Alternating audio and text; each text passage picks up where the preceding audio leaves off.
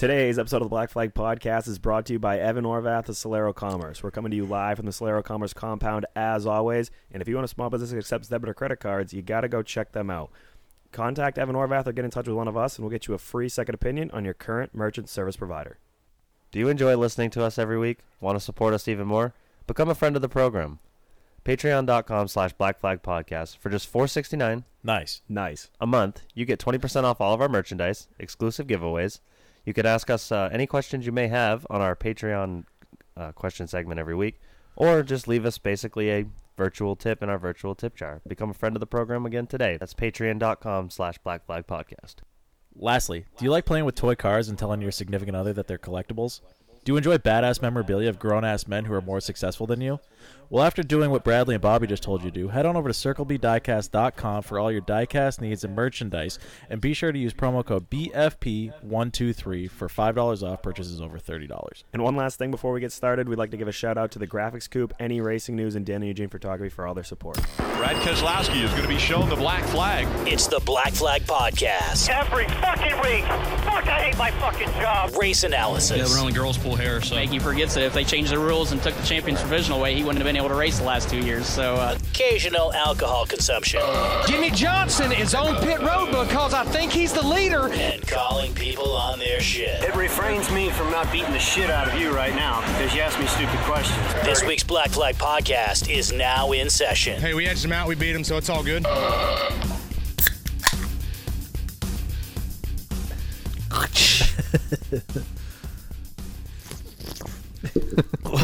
What a weird noise. what a weird noise. Wow. They probably didn't even hear it. All right, boys and girls. So uh, this is going to be episode 198 of the Black Flag Podcast. As always, I am Charlie Sanborn. That's at C Sanborn I I I. To my left is Bradley Sauce here. That's at B Sauce 96 and to his left is Bobby Timmons. That's at Bobby Timmons 13. Together we are at Black Flag Pod on all things social media. Um, I'm probably just going to say it right now. This is going to be a very quick intro. Uh, I think our weekends were rather lackluster. We have an absolute heater of a show coming to you. Yeah, Sean Foster was super fortunate enough to let uh, let us join him on his program. He was our resident Connecticut, or our Connecticut resident correspondent. Uh, had his own version of the Black Flag podcast today, and we were the uh, the guests on his show. So uh, it never disappoints with Sean.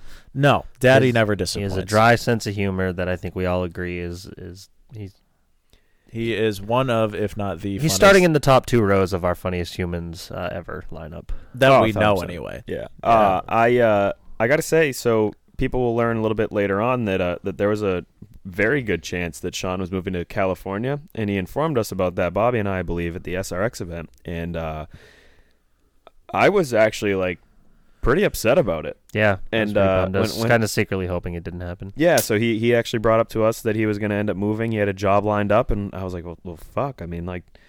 It's like half the reason why I like look forward to going to down to the Connecticut racetracks because Sean's always going to be there, and so uh, excited or hap- happy that he got the uh, the gig at Waterford, and uh, excited for everyone to listen to that episode a little bit later on. But we do have some uh, some housekeeping to uh, to clean up. I Housekeeping? I do. Uh, I actually have a Mint grinds on my your gears this week. Uh, it's brought to you by Nobody. Uh, thank you for Nobody for sponsoring the show or the uh, the grinds my gears segment. Thank you to uh, Team Cosmo for sponsoring the show. Scott Fowler. Uh, I'll do an actual another. D- despite your egregious uh, Patreon questions on a weekly basis. yeah. Speaking of Patreon, uh, post this episode tonight, we are recording a Patreon only show. Going to look to do that probably like a once a month basis. A um, little more reason for you to give us five dollars. Oh, excuse me, four sixty nine Nice. Nice. a month. Um, doing just a show for the pals. It's not going to be. Uh, I mean, it's going to be us three and our unwanted opinions, but uh, no, no real race car talk. No, no, it's gonna be uh, it's gonna be a good one. We're definitely gonna crack some brews, and uh, we're gonna we're gonna tell the SBM story, um, the one that my lawyer instructed me not to talk about on the show. So if you want to hear that story in its entirety, four sixty nine a month. Uh, actually, on top of doing four sixty nine a month, I did learn, uh, and I I have learned, I guess, in the last couple months that Patreon just added a yearly subscription on there, which I believe is like forty six something, uh, and somehow I think the math works out that you end up saving money. Actually, I, I being that twelve times five. Get is your 60. loved one a yearly subscription to Yeah. the Black Flag Pod on Patreon. Patreon.com slash Black Flag Podcast. Yeah, we also did do uh, we did two giveaways this past weekend. Uh, uh, conveniently, uh, Scott Fowler actually won the first one, uh, and the second one will be determined at the end of this uh, Monday Night Football game. Obviously, there's no race cars going on, so we can't really do a giveaway involving them. But uh, I do have a grinds my gears, um, and uh, my grinds my gears this week is famous footwear. So um, There's This still a was thing? today, wasn't it? yeah, yeah. So I am sitting at work, right, and and I have a very, very uh, hectic schedule and a very like I'm out at six. I'm here at six thirty. Um, you know, get ready for the show. We record at seven. Like very, very. Got to be there. Got to get this done. Got to do this at this time. Schedule. So I'm sitting at work and I'm like, all right, well, I've ordered from Famous Footwear before. Whenever you know, if I need you know, like a pair of slippers or some shit, like if I just want to grab something on the way through, it's very easy to just dr- walk in. Hey, this is my name. Here's your bag. Fuck off out the door. They literally say on their website, famously fast pickups. That implies that there's an infamous footwear out there somewhere. There, there must be, Hmm. must be. Might have to try them out next time. Yeah, I, I fucking sure will. It's athlete's so, footwear. so I, I see that they're doing. Isn't a- that a disease? Yes. The- they're doing a, a little promotion deal where it's buy one get one half off or whatever. I'm like, well, that's pretty convenient. So in my mind, I'm like, I have no fucking idea what to get my dad for Christmas. I mean, he doesn't, other than like money and like gift cards and whatever. Like, I don't know what else really he needs. So I'm like, oh, half the time I see him, he's wearing some beat up Skechers. I was like, I'll get him some Nikes. I'll get him some slippers with the promotion. So I'm like, all right, like perfect order it online everything checks out. It says you'll get a confirmation email within an hour and then we'll let you know when your order is ready for pickup. Perfect. So this is like two o'clock. I'm like all right so by three i should hear from them. I'll go pick it up at six. They close at seven. Perfect. Right before they close. So it's now like 5.30 i don't have an email confirmation. I don't have a your order is ready for pickup. I'm looking through my order. It says it's placed. I go on my account. It says it's there. Says it's placed. I'm like all right give them a call. They have some really stupid automated system which i didn't listen to long enough to get to an actual person so i clicked two and i was just dealing with a bunch of bullshit so i'm like you gotta be fucking kidding me. Finally called them back again. Four was actually the right option to talk to a human so the human answers and i'm like hey so i place an order blah blah blah whatever. So it was like a two or three minute just moment of silence and i'm like oh that's good. This is always good whenever you call and it's not right next to them. Probably means it's fucked up so she goes, okay, so we have one of your items in store, and the other one is going to be uh, shipped to you because we we uh, don't actually have it in in store. Keep in mind when I place the order, I click store checkout or store pickup only because both of them were very much in stock. So I'm already pissed. I'm like, okay, well, so it's going to be shipped to me ground shipping. They're like, yep. I'm like, well, then it's not going to be for Christmas. And they're like, "Y- ground shipping's usually seven to ten business days. And I'm like, okay, so that completely defeats the purpose of me fucking getting these. So I'm like, well, like that doesn't make any sense. Said it was in stock on the website. They're like, well, uh, unfortunately, it must be out of stock. And I was like, well, then I need to come in and get something else. They're like, well, that's fine. We can hold the other shoes off to the side, and then you can come in and you can look for the the slippers and and you know pick out a different pair. Okay, cool. So I'm like, well, how does that pertain to my half off promotion deal? Which is the whole reason why I even did this in the first place. And they're like, well, unfortunately, we're not going to be able to do an online sale and an in person transaction and still use that promotion. I'm like, oh, that doesn't make any fucking sense. Give me my fucking money back. Yeah, then. I'm like, okay, well, so can I just return them? And they're like, well, yeah, you can, you can return them. And I'm like, so can I come in and redo this whole entire transaction and, and end up getting my money back and then just get it with the sale price? They're like, yeah, that should work, but we'll we'll uh, we'll have to figure it out once you get a new pair of shoes. Make sure they're in the promotion. I'm like, okay, fucking whatever. This is why this person works at Famous. So I go to I go I go there six o'clock. I'm like, all right, my name's Brad. Apparently, I have one pair of shoes waiting for me, and I need to now go find a second pair of shoes. They're like, okay, yep, go find what you want. I go and find the exact fucking pair of slippers that they said was not in stock. And I'm like, okay, so this is now this is exactly what I ordered. Can we just go back to the original thing and can I just get the fuck out of here? And they're like, "Uh, um, no, you actually you ordered a different you ordered a different style altogether. So we're gonna have to return all of them, and then we'll we'll just redo the whole transaction. You won't pay anything different. And I'm like, what? I'm like, it's the exact same shoe. Brad, don't argue. I'm like, it's the, it's the exact same thing that you guys said wasn't in stock. All you need to do is put it in the bag because my receipt's right there with all the thing printed on it. They're like, no, no, we'll just we'll do this. I'm like, whatever. Okay, yep. At this point, the conversation with them is not even worth it. They go through the fucking. As fucking long as it doesn't cost me any extra cents. The, they go through the system and they're like, okay, so your total's twenty, you know, four dollars, whatever. I'm like, okay, well, why? And they're like, well, because that's the difference. And I'm like, no, I paid eighty five dollars online. I came in and got the sixty dollar pairs of shoes. I've already paid eighty five dollars online. They're like, oh yeah, it automatically reimburses you for those. But I fucking doubt it. Yeah, I'm like, oh yeah, sure. When they fucking show up at my doorstep, I'm gonna come fucking put them through your car windshield. It But sounds like you paid for a hundred and forty dollar pair I did. of shoes. I did. That's exactly what ended up happening. just some girl with fucking blue hair. I mean, it's Uh, just of course. it, like Probably she, wearing a mask. she walked across. Missed her way to GameStop. GameStop fucking closed, so she walked right across and got fucking hired at Famous Footwear, and here we go. Now I'd have $140 pairs of shoes that I thought I was getting a good deal on, and uh, yeah, it's uh, it's already Well- good. Overdrafted my account on that, so It's in the spirit of the holidays. I hope your dad enjoys them. yeah, fuck the holidays. Yeah, I hate Christmas. Lindsay wonders why I always just want to talk to a human every time, and I Hmm. don't want to order things online, and I don't want to do it that way because Hmm. that. Hmm. If that was me, I probably wouldn't be on episode 198 because I would be in jail. Yeah, yeah. I, I, I, I'm very a- as mad as I get. I internalize all of it, which is really not good for the long run. Probably, probably die of fucking heart disease at 27. But uh, That's coming right I, up. uh, yeah, I was sitting there fucking just absolutely seething, but like, yeah, okay, uh huh, mm-hmm, yeah, no, you're good. Woo, yeah, love what you're doing. I'm gonna Thank live you. to be a thousand then if that's the case because I absolutely would have let loose. Oh, dude. I was pissed. And so another thing that grinds my gears, I was uh, actually no, I'm not even gonna get into that. That pertains to Bad deal. job. Bad deal for your transmission this week, huh? Yeah. Or your rear end. Ooh. Mm. Heyo. Uh, well, I don't really have anything to add to this other than last week I had it in my notes. Uh, a weapon of the week. We don't typically do a lot of these in the off season because there's not many people doing dumb shit on the racetrack, which is the point of the weapon of the week segment. But um, I'm gonna give this one to my girlfriend Abby. Now, if you are like the other 99% of the population and you have Netflix, you've probably heard of The Alpinist. If you want to watch The Alpinist on Netflix and you haven't yet, I would suggest skipping forward a couple minutes because I'm going to spoil the shit out of it. So, my girlfriend Abby watched this documentary without me, and she's telling me all about how crazy. Oh, this is a wild documentary about a, a mountain climber. Um, name's uh, Marc Andre. Flurry. No, Same guy. uh, Leclerc. Marc Andre Leclerc. This absolute goofball who's Leclerc. who was like a vagabond but incredibly talented um, free solo rock climber. So I was like, yeah, all right. I'll, she's like, you got to watch it. Like, it's so crazy. Like, I want to watch it again with you. I'm like, okay. So we, we watch it. We settle in. I mix a cocktail, hold the tail, and uh, so and I, I I enjoy documentaries. I just don't enjoy the time they take up. But this was probably like an hour and a half, and like I'm locked in, like laser focus. Like we're in it, learning all about this kid, and they and they follow him around, and and this kid's a treasure. Like he wouldn't really open up to him. Like he he even like he ghosted him for a little while.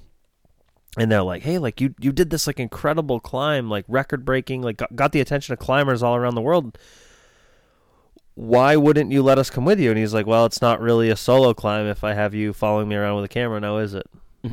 So it was like, holy shit! Like he did this insane climb, and then was like, "Okay, I'm gonna go do it again, but now you guys can come." And uh, and then he does this other insane climb, like to the point where like they the, the free solo like the rock climbing community have like hailed this kid as like the greatest ever and um, so i'm like wow this is like awesome and, and like they're going through and then there was one segment during like the middle this was very well edited they're in the middle where they talk about the dangers of free i mean you're you're climbing up a rock wall of ice and rock and earth with like picks and that's it you don't have a rope you don't have a belay you you fall you die and um, that's when i'm starting to like mm, mm, this kid might die. like I'm starting to starting to think that this is this is why this documentary is so popular. And when I watched, do you guys remember the movie um, American Sniper? Mhm. Mm. I was very ignorant to anything that Chris Kyle had ever done. So like same thing when I watched this movie. Like, oh man, I'm locked in. Like, what an amazing story. And then at the end, he fucking dies, and it just tears your heart out. Well, the same fucking thing happens. Marc Andre, buddy, gets caught in an avalanche with a with a with a pal of his. They weren't even doing anything crazy, just doing a standard, just run of the mill, you know, uh, solo up a mountain, and he fucking dies. And I'm like, I look at Abby, and I'm like, what the fuck? I wasn't trying to cry on a Thursday night. Like, what? God damn it! Why did you do this to me? I don't want to feel feelings over a stranger, but I don't really I feel all- feelings at all anyway. here I am all teared up over this dude that died five years ago. Uh, that happened a long time ago, four years ago. But uh, yeah, so shout out my girlfriend for making me feel feelings. I just heard exactly what happens in that, and I'm actually uh, I, I might I might tune in. It's I worth might- the it's worth the it a watch. shot. But I don't. Um, I I mean, But I, now you know you like you don't have to bring like You, don't- you don't have to be blindsided by him. Yeah, dying. like you don't, you're not going to be sad because you already know. But this kid is he's just a lovable goofball, like absolute awkward human. Just What a tough break for the Oh, person that man. just tried to fast forward when you told them to, and they just landed on. Yeah, so he fucking died. uh, man. yeah, no, that's a tough one. Hmm. Uh, Usually I'm like wicked Johnny come lately when it comes to shit on Netflix, so I'm probably the only one that hasn't seen it. when it comes to any TV show, I don't like the, the Yellowstone. Whatever. Apparently, it's Gonna a great take show. our Mm. fucking land. I don't give a flying fuck. Tell me when they're all done. Tell me when it's canceled. Tell me whatever streaming service it'll be on, and I'll watch them all in a weekend. I don't. I don't. I, don't. That's I, the pain in the ass of Yellowstone now is we did that with the first four seasons, and now the fifth season came out, and I'm like fraudulently creating Fubo accounts so I can keep watching them for free as they come out every week. I- like I fucked up watching like Peaky Blinders. Great show, phenomenal show. Wasn't done yet. Watched like four seasons, and then it's like, okay, we're gonna come out with another one in a year. mm. Already forgot about it. Never gonna watch it again. Never gonna watch it again, unless it, they're done, and then I'll just binge the whole thing. But like like the whole Breaking Bad deal, didn't watch that until I like never got into that. five years after it was done. Great show. I'm, I'm Only not, if I can watch all. I've not of them. seen a single minute of that. I'm not exaggerating when I say that I've never seen a minute of any TV show on Netflix other than like you. I think is one of Ooh, them. new season comes out February 9th. I, See, I that's another that one. every I once in a while. watched the first one, and then it's like, oh, there's a new season. co- Uh, all right, The well, first one is the best season, I think. and I've watched all of Yellowstone up until the the season when season five came out. I watched the first episode or maybe the first two, and I haven't seen them since because they're on weird times. But um, They're gonna take our fucking land. I want to, I really want to watch 1883 or 1830, whatever the fuck it is, 83, I think. Yeah, They're like it's just a 1769 spinoff on it. origin Yeah. story of it. Yeah, it. there's two of them now. It's like 1923 and Oh, 1883. I heard that and those are all fucking phenomenal, and 2053. I, I can't. f- No, Their I'm not land, their land finally got took. No, I already fucking watched iRobot. I'm not interested in that. I did Um, not kill him. That was easily my favorite movie as a kid, and I don't know if that says anything, but uh, Did- was I the only one that watched that in school? I watched that in school. Really? Wasn't that Yeah. Will Smith? Yeah. yeah. yeah, He just was- came out with that other movie. Yeah, he also fucking slapped Chris Rock in the face. Well, Um, Chris Rock addresses that on his new s- new stand up. I can't wait to watch it. Where does it come out on? Is I- it on a thing? I or- don't think it's out yet, but No. I was listening to your mom's house last week, Yeah. and uh, they said he's crushing it. Yeah. Tom went and saw him and said that like he he brought that up in his special, and it was hilarious. Oh, I can't wait. Uh, the only other thing that I have for this week's episode is uh, that we are going to be posting a bracket with the top 16 shows of the year. Are you Going- gonna actually fucking finish this one, guys, or what, Going- what are we doing here? yeah, the first one that that was on me. That's Did you post the semifinals for that today or so. whatever? I, Um, don't, I don't know. I think the semifinals for that one are up. We are going to try to finish that one um, by the time this one comes out. So hopefully, uh, hopefully tomorrow or uh, the day Wednesday, whenever. Um, but the top 16 shows, let's just rattle them off. Let's go. Uh, so it's going to be a one one verse 16. So uh, number one is going to be 152. Checkbook said no with Ryan Flores and Freddie Kraft. That is the most listened to show of the year. Going up, up, uh, going up, up, up against uh, Up, up, on the outside. Uh, number 16, which is 161, School Said No with Max McLaughlin. Number two most listened to show on the year is 155, Gotta Get It While It's Still Wet. The Speed Weeks recap episode. Yeah, going up against number 15, 177, Thumbs Up or Thumbs Down with Brandon Brown. Number three, Thumbs the down. third most listened to show on the year is 158, Never Meet Your Heroes with Mike Christopher Jr. fucking bully. Going That was up a good- against that was a I good- that was a beat good his night. ass in a 350 Super this year. going up against uh, the number 14th most listened to show 184 you egg loaf uh, number four most listened to show on the year 176 fixing the water tank but not in a sexual way the Laden recap show. yeah going up against the 13th most listened to show on the year number 180 lucky to be alive with joey dwyron uh, the fifth most listened to show on the year is 154 Origami Championship winner with Noah Gregson. Going up against the 12th most listened to show of the year, the 169 episode. Nice. Nice. Found his name on the street stock roster with Timmy Solomito. Uh, then the next matchup will be number six, the sixth most listened to show on the year, 156 racetrack things with my racetrack friends with Hannah Newhouse going up against number 11, snacks in the bat 171, snacks in the bathroom with Trent Smith and Woody Pitkat, and then the final two bracket, uh, well, first round matchups, I guess. Uh, the seventh most listened to show on the year, 182 Oxford 250 recap with Max Cookson and Tanner Woodard going up against the 10th most listened to show of the year, no, 164 long story short my ass hurt. Uh, number eight most listened to show on the year is number 174 hot tub on the cell phone floor The SRX SRX weekend recap. yeah going up against number nine the ninth most listened to show on the year number 175 the very week after the hot tub on the cell phone floor bfp banger nhms x lot this saturday so there's a lot of them in there that uh, don't pertain to having a guest. But uh, going into the the uh, bracket, uh, I think that we're gonna get some. We're gonna obviously post this, and this is just gonna be, I think, an Instagram only uh, little fucking deal here. So follow us at Black Flag Pod on Instagram. and uh, we're gonna tag all the people that were involved. So I think that you're gonna see some upsets. I think that uh, A lot of those came like in the meat of the season. Yeah. you could tell when we were we were peaking. Well, there's summer. a there's a couple. Uh, I think that the uh, checkbook said no was was uh, very very early in the year. That was right after Atlantic City, uh, obviously. And then got to get it while it's still wet was uh, obviously very early as well. Which Never the Florida Heroes. the Florida recap one typically typically does the best. Yeah. Yeah, yeah, that one. I mean, anything that, that comes after a very long weekend, but uh, I mean, I think the first show An of eight day weekend. the first, no, maybe not the first show of the year. Well, yeah, I thought the first show of the year was uh, the one with Hannah Newhouse, but that was actually four weeks after yeah. Freddie. Did you even listen to the yearly recap we did a week ago? Uh, no, I didn't. I wasn't here for that. Pretty sure Hannah was in like March. Yeah, but uh, well, whoops.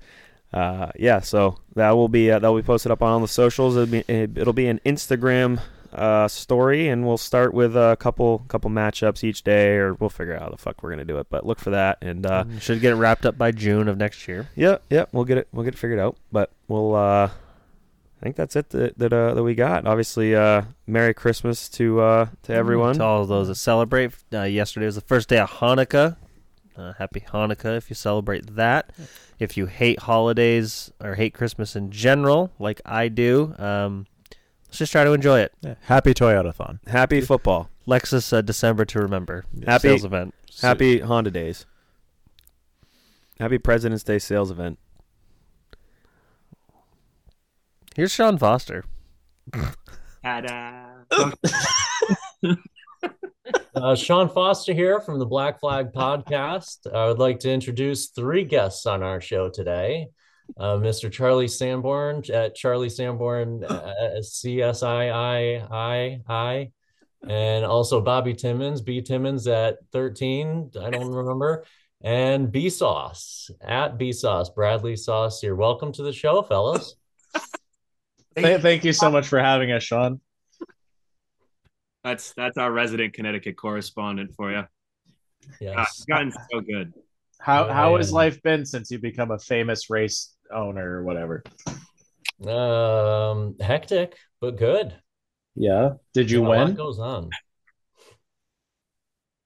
Doesn't seem like it's that hard of a job. I don't understand how. I mean, you're only running a racetrack. Yeah, piece of cake. Everyone's everyone's very understanding.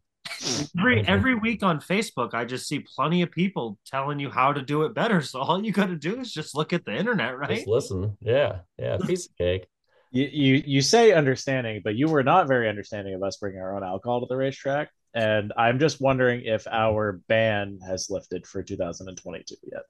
Yes, yes, it is officially lifted. You guys are welcome back. The uh, Fuck yeah. uh, actually after the new year. So we we gave you a year Wow. suspension. Fuck. So you got another two weeks, is it? And then you're welcome back at the speedway. All right. Well, I, I guess we can make that work. But I don't know what Uh, we're gonna do for the next couple weeks, but um, just uh, so obviously racetrack general managership. That's a it's a tall task, but I feel like it's uh, I feel like it's a little taller watching your social medias. I feel like you're always at the racetrack, even nowadays. I feel like there's been some snow down there, and you're still there. What what do you what have you been doing in the off season? Yeah, the place flooded pretty badly. uh, ice. There was there was like a sheet of ice, not quite hard enough to walk or ice skate. It flooded with ice. Yeah, it fl- it flooded then froze. It Oh, didn't. Was- it didn't I- flood I- with ice. I think that's just ice at that point. Like okay, skating rink. it flooded then iced. Okay. Um, but it's all gone now, or or it's it's at least dry enough to have a test session. We actually had a test session yesterday. Stop. Yeah. Idiot brought their race car to the racetrack yesterday. Did you at least advise them before you took their money that they're going to learn absolutely nothing in the month of December with their race car at your facility? Yeah, it was like um a, a newer driver trying out a legend car. Oh, good. Oh, they'll be bad anyway. It's Easy fine. to Yeah. drive. Yeah, and I did give them a forewarning. I said the, the track is like flooded, so if you spin towards the infield, you know it's You're gonna hit the backstretch ball. it's gonna be bad. Yeah, and um, I was in the office at the time that they were testing, and then all of a sudden I heard the tire squeal of a spin, oh and you no. know it was either I was waiting to ho- either hear like the crash or the splash. And luckily, none of those happened. Just spun and then came to a broadside stop, so we were good. It sounds like sounds like they nailed it. So at um, Waterford, you know, uh, Aqua Park and Speedrome or whatever you're running over there. Um, yeah, obviously we know it because we're we're kind of in in your back pocket, if you will, kind of in the in the know with you. But yeah, you are. this is this is something or a type of position that you've been interested in for a while. I know that you you've gone to certain conferences, you've done a lot of research. You are probably one of you know the few people I would trust to probably run my facility. But you know, talking specifically about Waterford, how, how does this all come about? Because last time you were on the show, you were still a nobody with no racetrack. So how did you become somebody with a racetrack? Uh, I showed interest in Waterford for a long time. Actually, I think we go back 10 years ago. I actually worked at Waterford briefly uh, as a, like a, I guess you'd call it a track spotter. So it's like I, I was working underneath the race director. Uh, Like- so kind of making like- calls. Un- underneath? Nope, or- not like that. Oh. Not like that. No, no, no. no. so, uh, Simple. yeah, that was kind of the job that I had momentarily. Found out I didn't really like that, um, not one bit. Uh, and and it had to do. I think that they were talking about grooming me for a race director position, but I was like, no, I don't, that's that's not my style. I can't do that. I, I can need people to be like at least some people to be happy with me. was the Race grooming director, you don't happening that. whilst under under somebody or was were you on top of them at that point I I was underneath the race director. While, whilst being groomed Yes. nice As a race director, Sean, I promise you it's not fun because, like you, I've changed, you Funny. know. I tried to redirect it. Okay. Uh, fucking hey, Charlie. this is his fault You know what's funny is uh uh, so this year we had like one of my my biggest we, we had an issue with uh Di Matteo. Uh there's Corey and Dana Di Matteo, they race modifieds. Corey, big. And I've always I've always gotten along extremely well with them. Uh, however, there were two instances where we we had issues, like technical issues, and uh, it- one of them was, you know, it was very controversial because of what happened. I don't want to get into details and waste the time and everything, but so Corey and I, we kind of we started talking about it like the next day, and we're we're on the phone with each other, and we're back and forth, and we're kind of bantering, and uh, you know, we're we still like each other, we're still respectful of each other, but we were at the same time like kind of going head to head over everything, and so we get like most of the way through the conversation, and he just like interrupted me. He's like, "What the fuck happened to you?" And I said, What do you mean? And he's like, This isn't the same guy that was at Syracuse, New York, drunk and, and carrying a bullwhip around.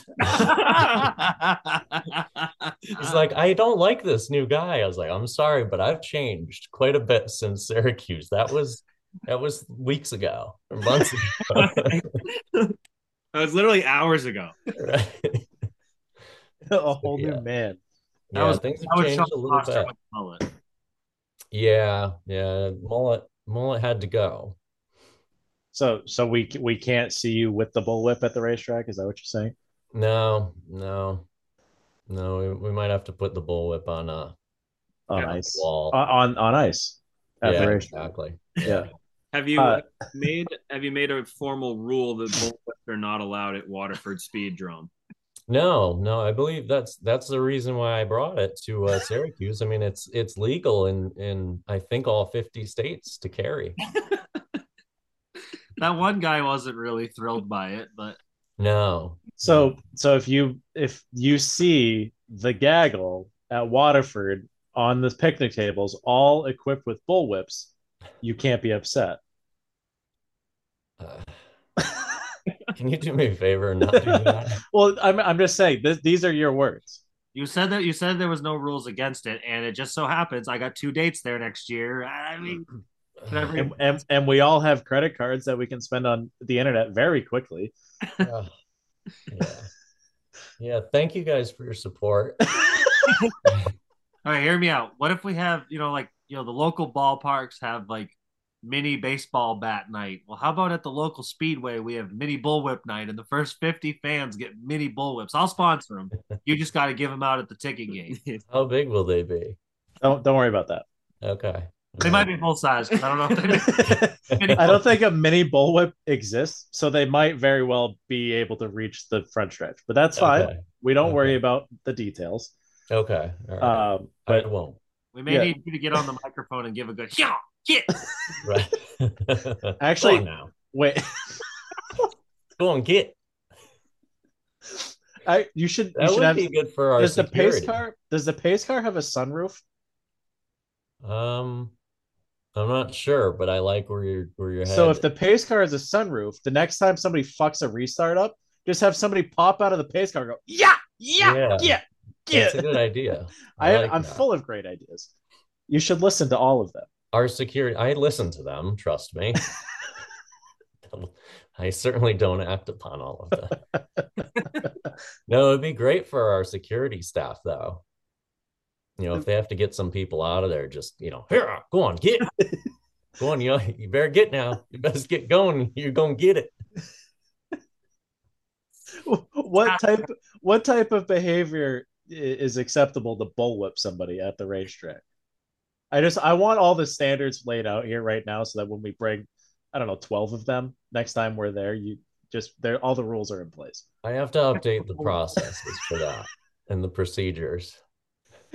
Literally you go into the pits it just it says like no pets, no alcohol, no bull whips. Written in marker at the bottom because we had to add that in.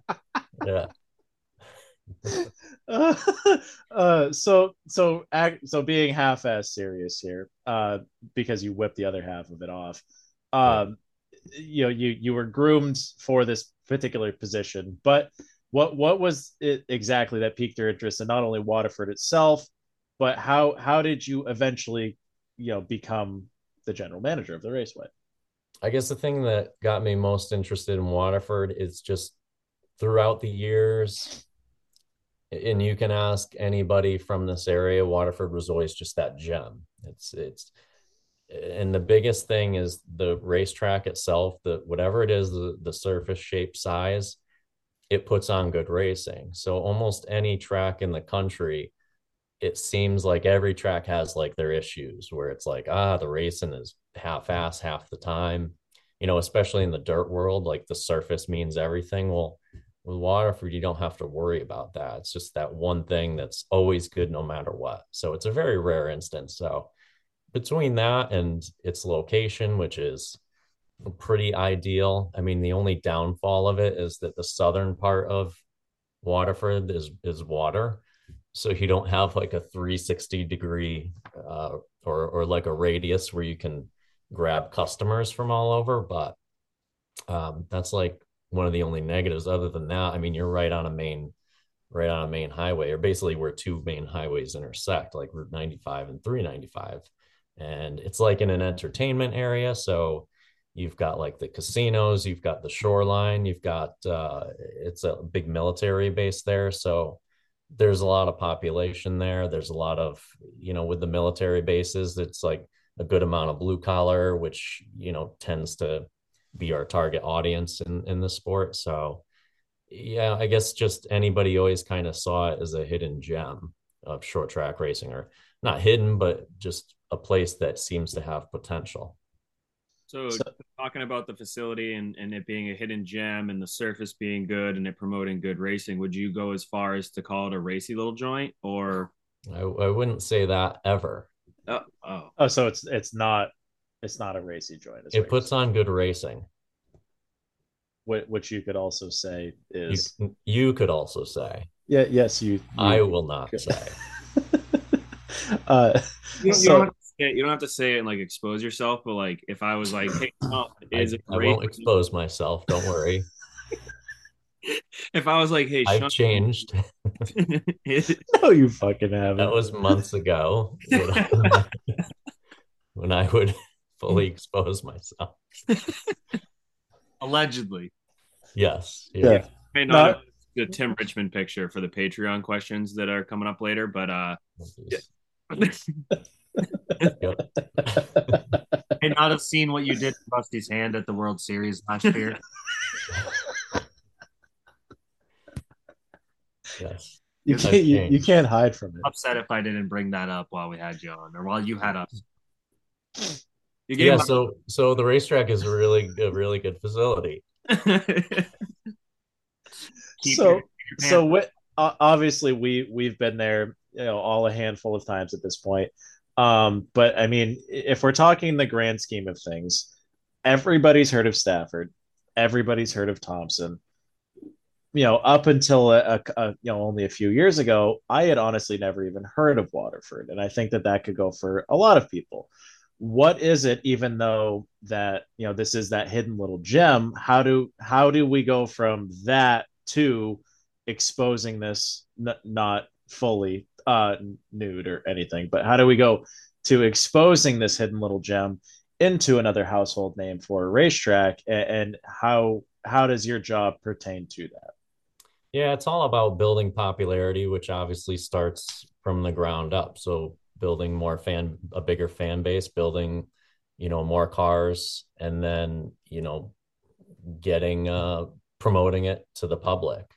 Uh, so you know, there's a lot of untapped uh, streams of revenue and, and, untapped methods of getting out to our uh, to our viewers. You know, we don't do any streaming. We don't do actually the best thing that we do currently have or, or like a huge asset that we have is Sid, who you've seen his videos.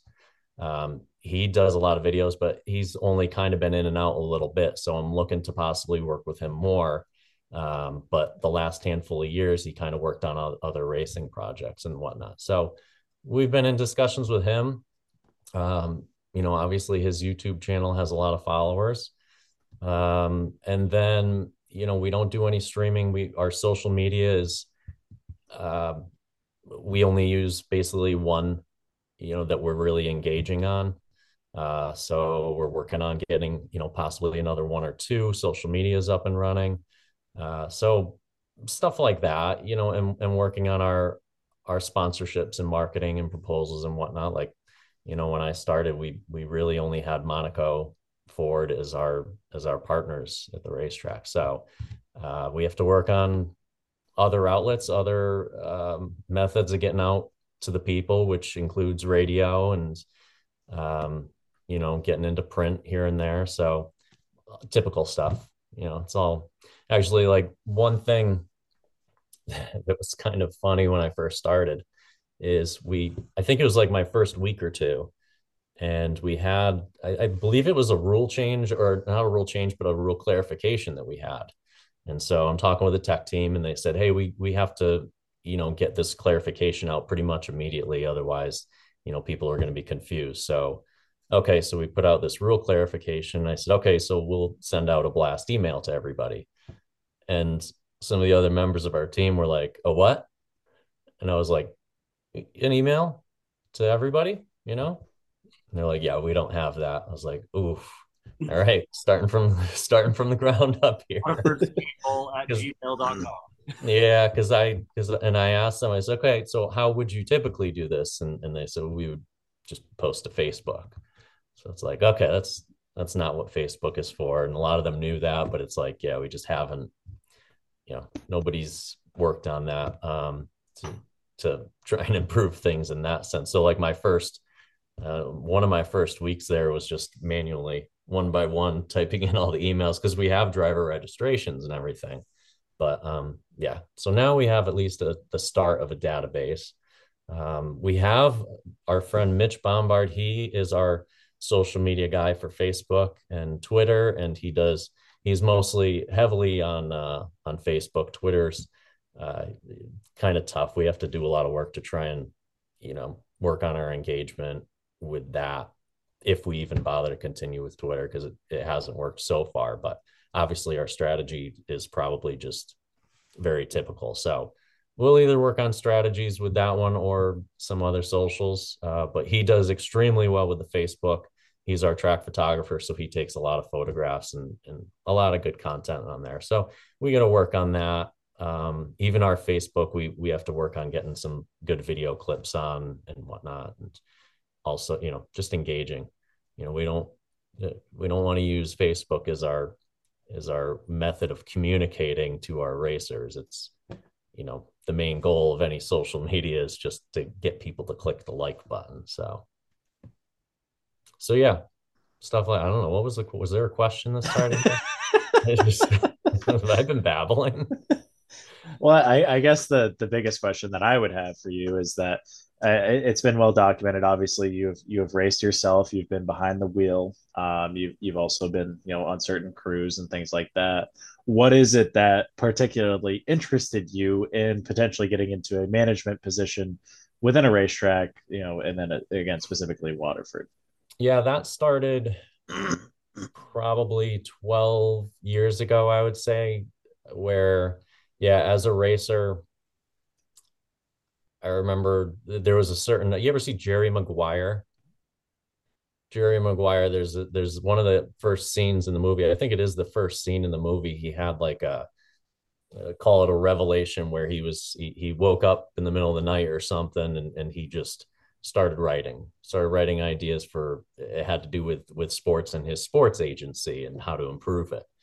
And i had a similar moment where i i just decided like i, I think i was getting kind of worked up as as to how a lot of the the short track landscape looked. And and especially going back 12 years ago it was certainly on a steep decline and now we're things are looking better but 12 years ago it was looking very ugly and i was very upset with with the sport. And so i just started i had a night where i just i was up all night and i just started writing and typing ideas and and just kind of putting everything on paper. And i always kept it was in a notebook. And so um i think i said typing but i was writing because i have a notebook that's just full um, of ideas and i still continue that notebook now I organized all of everything in that notebook. Now I have like stacks of notebooks that just has, you know, that's kind of organized in certain manners. But um, what was the original question? Oh yeah, uh, yeah. So that's kind of how it started, and I think at a certain point I had all these ideas down, and I sat there and looked at it. and I said, okay. I think this is what I want to do with my life is somehow work on improving short track racing. But as I'm sitting there looking, thinking, all right, well, what are my options? And I quickly realized that it's felt kind of limited. Uh, what like what are you supposed to let's let's just say you wanted to do something racing related. You know, you look at your local racetracks. Like I had Stafford near me, and Stafford's kind of a tough one because that's like a family owned business. So you know they, they don't really have room for somebody who wants to be you know a manager like me. Thompson was kind of in a similar boat at that time. So it felt kind of limited unless i was uh, unless if i was like to move away. But uh, waterford kind of went through that transition phase of owners and you know once they did i, I tried getting involved there with the new owner with bruce bemer. And now I I always kind of bugged him for a while, and then recently we ended up teaming up finally. So so I was in touch with with um, with Bruce for many years now, and then finally it all worked out. Which one of the notebooks that you have uh, full of notes? Which one has beer, uh, beach balls and beer funnels? What what page was that? Yeah, that was that was best idea. I think that was um probably the third line. well, well, I think that uh, one thing I would like to say too is that Waterford, um, specifically, obviously, but you know, typically when you go to racetracks, you see the same thing every single week. There's not a ton of striving for improvement or differing the program in any way whatsoever. And Waterford, I can say, every time I have been there, I have seen or noticed an improvement of some sort. Um, whether that you know you have a hand in that or not, um, that is something that I always try to tell people about Waterford because it is not your typical racetrack by any means. You know, it's not you know the the marquee of, of you know household names for racetracks and things like that. But it is one of those few places still investing in their property making it bigger and better every time i go there which is why i always tell people not only to go once but to keep going back because you do see the continual and gradual improvement. So i will give you a hats off for that um, and I think that that's phenomenal. Um, you know, especially since um, you know, like you said, for a while there, it the, the future did look very bleak. Um, you know, and, and, you know, we, we obviously are you know a couple of you know two tree kids that experienced the the absolute worst end of that uh, for a place that's right down the road that is now just overgrown and gross looking. So um, thank you for for participating in that. And uh, w- what are some of the things that maybe we can hear about uh, looking into the future for even even 2023? Uh, the biggest thing for like a capital improvement, the er, I think if you remembered seeing on our front stretch was a a bus. Yes, that is a temporary like scorers booth, an announcer's booth. Um, working on that. That's like the current process that we're working on. I They're- wish that They're bringing could in have. more buses. What's that? Yeah, we're gonna we're gonna bring in uh, two buses for next year. So a, that's du- a double decker. Yes, yes, exactly. But so that's that's the that would be the coolest thing. Um, yeah, and so far the you know Bruce the owner, he's 100% supportive and in, in making the place awesome. So, um, you know, hopefully, as long as the process continues continues the way it is so far, um, that would be cool to have. Uh, the other thing, I know our bathrooms are a little rough. That would be nice to to get that done. I'm working on getting some quotes together, and then I'll slide that over on his desk and see if I can get a an okay on that. Um, otherwise, don't get rid of the piss trough. No, no. I actually do like that because the outdoor ambiance of like you could still hear the race cars and everything. Yes. It's actually kind of cool in a weird Yeah, way. it's like you're half in nature and half at the racetrack, and and You can still hear peace. bang bangers crashing, right. but your penis is out. Exactly. Yeah. And your and a beer is in your other hand, Well, yeah, uh, yeah, it's one that we brought in from the outside. or or both hands. You- You got two beers. well, that's a that's an aggressive fire hose, you know. It is, yes. big truck. There's Especially just really, there's nothing quite like race cars with your cock in your hand. is- I think is what they're getting at. yeah, Yes. yeah. yeah. Well, it's tough when I the agree. bang bangers are out there because it's like, you know, Well, you, well, you have the bang bangers and your bang banger, you know, all, all in one little scenery there. Yes. Very good. so, so going back on like this this past year and uh, obviously uh, we've seen some uh, n- I guess not necessarily newer events but events that have come back that I believe had happened in the past that hadn't been happening for a while and uh, obviously uh, it's been on record that you weren't the reason why Pass and Act uh, came back to Waterford but um or No, we don't have to say that. it It was a successful event. We can say that it was me. I was gonna say, I was gonna say, uh, well, well, that was that was kind of my question. Um, that wasn't really a question. Was obviously us being from Maine, we're big pass act guys. People up here don't really modify because we don't have them. But uh, everyone wanted to give you thanks for uh, for that event happening, and uh, I just wanted to know if you wanted to, uh, I don't know, take credit for it. Uh, well, well, you're welcome. Yeah, thank you. And yes, I will take credit now. Uh, if it was a flop, you wouldn't have taken credit, right? Exactly. Yeah. Yes. No, I that was- wasn't me. I had nothing to do. Well, we don't know for sure, so we'll at I least voiced my doubts. we'll at least give you credit for uh, the 350 super modifieds having two dates at Waterford next year. So thanks, Sean. Thank you. Yes, yes, you're welcome. No, that's actually uh that, that's a cool thing. James Rusaw, Rushaw? Yeah, Hollywood. Yes, Hollywood. Yeah, he's um the I we narrowed down a lot of touring series events for next year. Um our our schedule, I really wanted to simplify the schedule. So it's pretty different compared to what our people are in at the Waterford area are used to seeing. Uh so chopped away a lot of the touring series because I really wanted to focus on just a small amount of of the circus coming to town because that's that's kind of how I view touring series. It's you know when the when the big dogs the the big circus comes to town. So you know we we wanted to team up with James for sure uh, because he seems to be very intelligent as far as marketing and and he's he's on the ball. He reached out to um to the casino nearby um, I, I, didn't even know he did. He's like, yeah, I've been in, in talks with uh, Mohegan Sun Casino. And I was like, oh, heck yeah, that's awesome. You know, he's talking about putting a car on display there. So, you know, anybody who's willing to go through that kind of effort to to help us help them, you know, kind of do a reciprocating effort. Uh, I'm totally down. That's the that's a really cool thing, and people down here love the supers, so it draws a crowd no matter what. Just having supers on the schedule, so yeah, so James and I get along really well. It's it's exciting to have them for twice next year. Uh, what is it? May I should have the schedule right in front of my face 20. for stuff like this. yes. What is it again?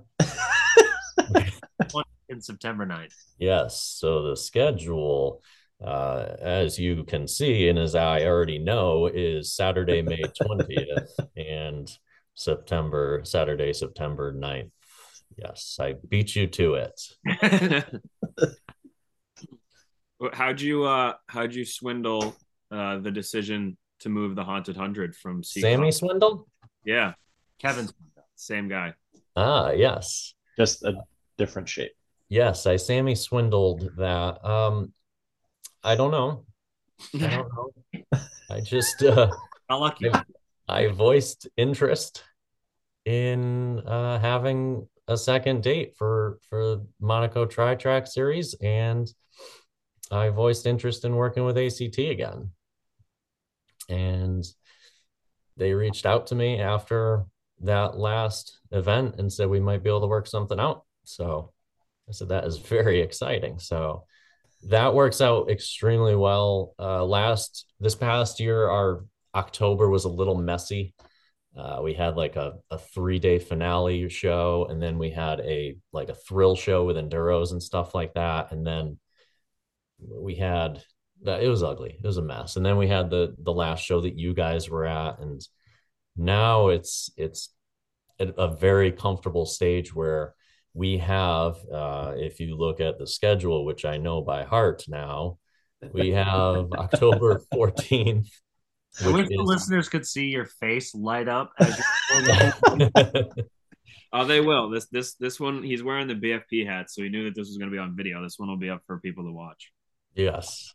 So October 14th is our last weekly show, which is our crowning of champions. So um, it's like all of our weekly divisions are, are going to be crowned. And then the next week is the ACT Monaco Tri Track race. And then the week after that, we can do our Smacktoberfest race, which is like the Enduros and stuff. And the cool thing about that, that excites me the most, is this past year, we had our Smacktoberfest event the week before the ACT Pass, before the big touring series race. So I had to, I only had one week to clean up um, all of the trailer race and enduro parts. Uh, there were three boats that were sitting in the middle of the racetrack, like uh, that that fell off of the trailer race.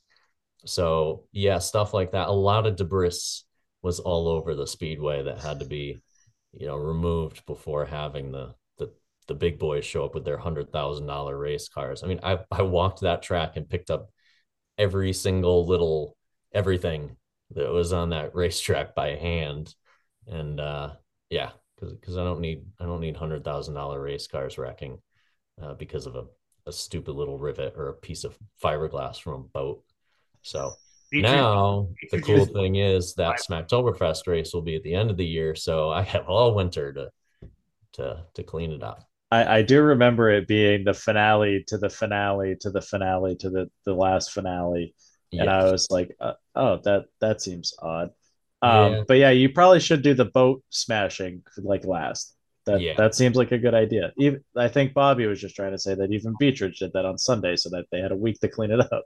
Yep. No, I was I was gonna say they did it to us five weeks in a row at the end of every year. Well- do Car Wars on Friday night, which was essentially the same thing, and then you just skip the first practice because there'd be pop rivets and tootsie rolls, you know, crammed in Everywhere. balls after, and hmm not fun. No, I agree. Yeah, so are we are we gonna have like a, a boat jump into the stands race, or, or what are we gonna see? I had an idea of doing um so when the racetrack floods, I thought it would be cool to build a dock over at the the area that floods. Actually, there's one area that almost doesn't dry up eh, unless if it's very hot summer months with without much rain. And I thought it'd be really cool to have like VIP uh not tailgating but boat tailgate whatever you call that. What would you call that? Is there a such Oh, thing as like Party boat. party boating yeah um yeah that type of thing Now, what happens when a race car lands in the boat? i don't think there's anything that could allow that i don't think there's enough of a launch pad for race car to end up in the boat we, we'll keep it we'll keep we keep things safe we always play safe I, I like the party boat idea though. There's something there. There, there's I don't know. Yeah. I like that. I like that a lot actually. That, yeah that's make them all look nice nice Now, a lot like we're gonna end up with uh, beers in a cooler in a boat in the middle of Waterford Speed. honestly, that's exactly what I heard. Um, so I, I look forward to boating at your racetrack. yes Um, let, let's do a bus race. How about that? yeah I don't know where we get the buses from, but uh, hey, the the one from the front stretch. We'll just wreck that one. About to be yeah available. Yeah. yeah Does it I don't run? know. People used they used to do uh, this. See, this is stuff that I'm new at. I don't know where to get a bus, but I'm sure I can find out where to get buses. Woody Pitkat would be the first person to ask, right? That- well, Yeah, The bus man. I think that you just go to the local school district one morning and just have a bunch of your friends with masks and you just take. I don't. I don't think it's that. I I am no gynecologist, but I am fairly confident that it's not the You right way to get a you're not. bus. Yeah, there's um, uh, there's one other thought that I had that's similar along the lines of um, what's a seven two five number? I think that's an airplane. Oh, okay. Um, Answer there- it. Oh, Yeah, answer it. Answer it. See who it is. I don't think I. I don't think I. All right, fine. For legal reasons, tell them you're recording. Hello. You're on the Black Flag podcast. Corey DiMatteo. They hung up. Hello, hello. All Nothing. McCunt. Okay. I'm going to do that.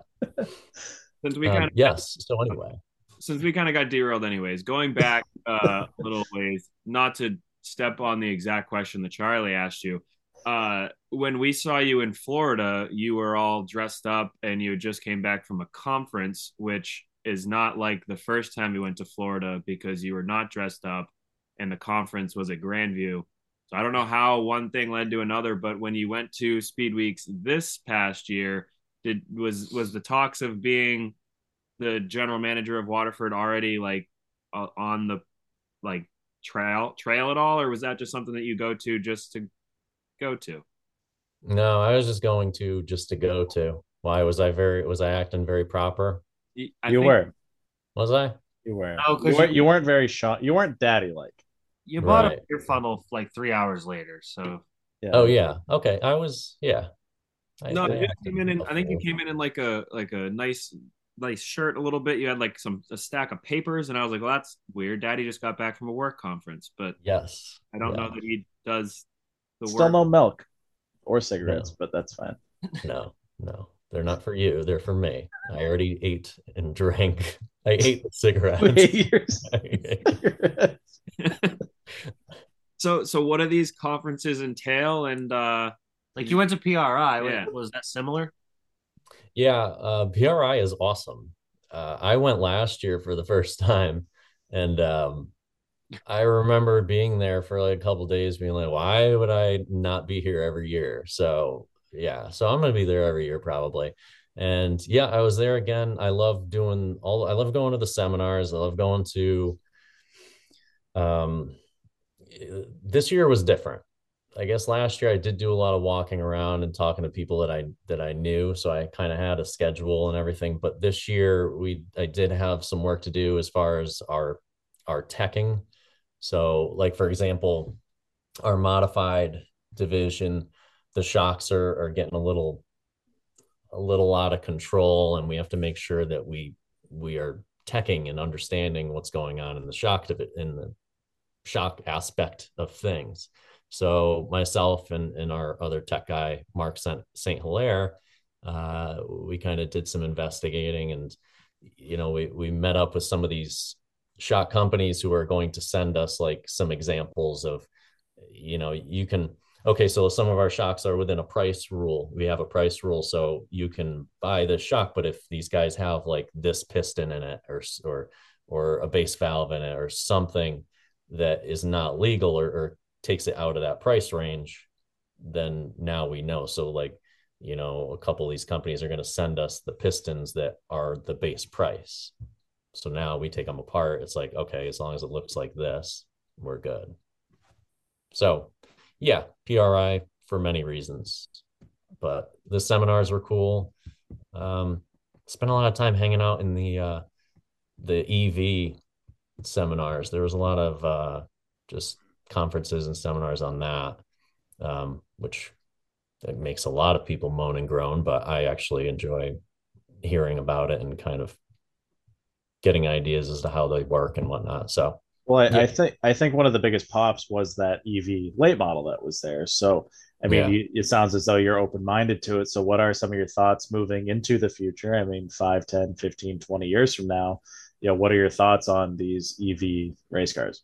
yeah, it's one of those things that it's not like I like the idea of EVs, but I also see the positives of them or or you know how many things can how many benefits that having these types of having motors instead of engines can can do for short track racing? Uh yeah i spent a lot of time actually talking to the guy who created it jay mackey and and his brother and his wife. Um, very friendly very awesome and they got a lot of support and also a lot of people just being i was over there one time and one guy's just being downright rude to them. Like how is this gonna what's gonna happen when it catches on fire? And they're like we're gonna put it out. I mean they were very friendly so you know but you know a lot of closed-minded people which and i understand because you know that you are if if racing did end up moving in that direction which i don't know if it ever will 100% but if it does start somewhat moving in that direction i know nascar is already talking about it. Um, one of the quarter midgets uh, so nascar and usac is teaming up to do uh, you know be part of like the quarter midget sanction. And that quarter midget had an electric motor in it. So I don't know. I, I find it neat. I see all the benefits, and it does worry me what's going to happen to the sport. You know, are we going to have people, you know, with picket signs out in front of our racetracks in in how many years? Is it going to start in 10 years? Is it going to start in 20? Is it, you know, what's our timeline? Because we see what's going on, we see the movement, and you, you know, we have to. I feel like nobody is talking about it and that's what worries me in in the short track racing world do we have to jump on it do we have to be like hey it's time to like start no but we have to get the discussion going um, and maybe right now is not the time because of the generation that we're talking about. You know, if like the boomers don't even want to discuss it; they actually want to yell at you for even bringing it up. But I think our generation, a little more people are at least willing to have a conversation. And the generation below us that, you know, will be here in another 10, 20 years, well, they're going to be used to seeing these things on the road anyway. So it's not going to bother them so much to see an electric vehicle out on a racetrack so so someone in your position and, and, you know the having the the abilities that you have in your opinion how do we roll this out i mean obviously we're not going to just jump right to all right pro all-star yeah. series they're all batteries like obviously that's not how it's, it's going to work but I mean, we're we're talking about a sport that originated essentially as like a World War II era. You know, people are coming home. My car is faster than yours. Boom, we have hundreds of race cars at the racetrack, right? Well, you know, we obviously phased out of the coupes, and then we started getting into like, you know, the Monte Carlo and G bodies and and Camaros and things like that. Well, you know, the 1985 was you know 40 years ago so we're we're out of Monte Carlos, we're out of Camaros and things like that. So do we see a Tesla division? Do we see you know something like that? You know the Chevy Spark division, whatever it may be, um, where people are going back to the roots of going back to an LKQ or a junkyard of some sort and getting because at, at, at that point in time 15 20 years from now that's what's going to be in a junkyard. You know you don't have 1985 monte Carlo sitting in a junkyard anymore for to go you know boneyard some parts off of it. So does it roll into the you know the starter division or is it a, a, its own thing? Or, or, in your opinion how do you go about that? You know it's that one's difficult to say. I think it would be more along the lines of crate style so just like how we have crate engines today um, you know i i tend to look many years into the future that's that's kind of how I think. You know, even when it comes to simple stuff like the rules that we're coming up with, like I don't think about, hey, this is what we should do for next year. It's like, no, what's going to work for us so that we don't have to change these rules when 10 years down the line. Um, and the similar thing goes like we look at, um, I don't know, I got sidetracked here. Why did I go backwards? I went this way with the conversation before going this way. Um, so crate, I think, is you, you kind of look at what's trending in short track racing. And I tend to kind of take notice to stuff like that. So you look at how cars are turning into sort of like a module type uh, deal. Uh, look at how much Bobby, look at how much super mods are struggling because everything is a one off. Everyone wants built, you know, everything's custom built from scratch per person. You can't really call a builder up for super modified. And on the other hand, look at what modifieds down in Connecticut are turning into. You got a lot of people in, like, let's say the SK Light division that are willing to pay to play. You know, so uh, they want to kind of have a kit car and more or less have somebody prepare that and have it be race ready. A lot of people are just willing to do that nowadays. I don't like it, obviously, because I didn't grow up that way. My father told me if you want to race there's there's a race car out in the dickweeds if you want to fix it up but it's up to you and you know obviously helped me and everything but i had to learn from the ground up i'm very grateful of that um, so basically i worry about the future of the sport. And sometimes you have to take notice to what's trending in the sport. And that is something that's trending is people's willingness to pay to play.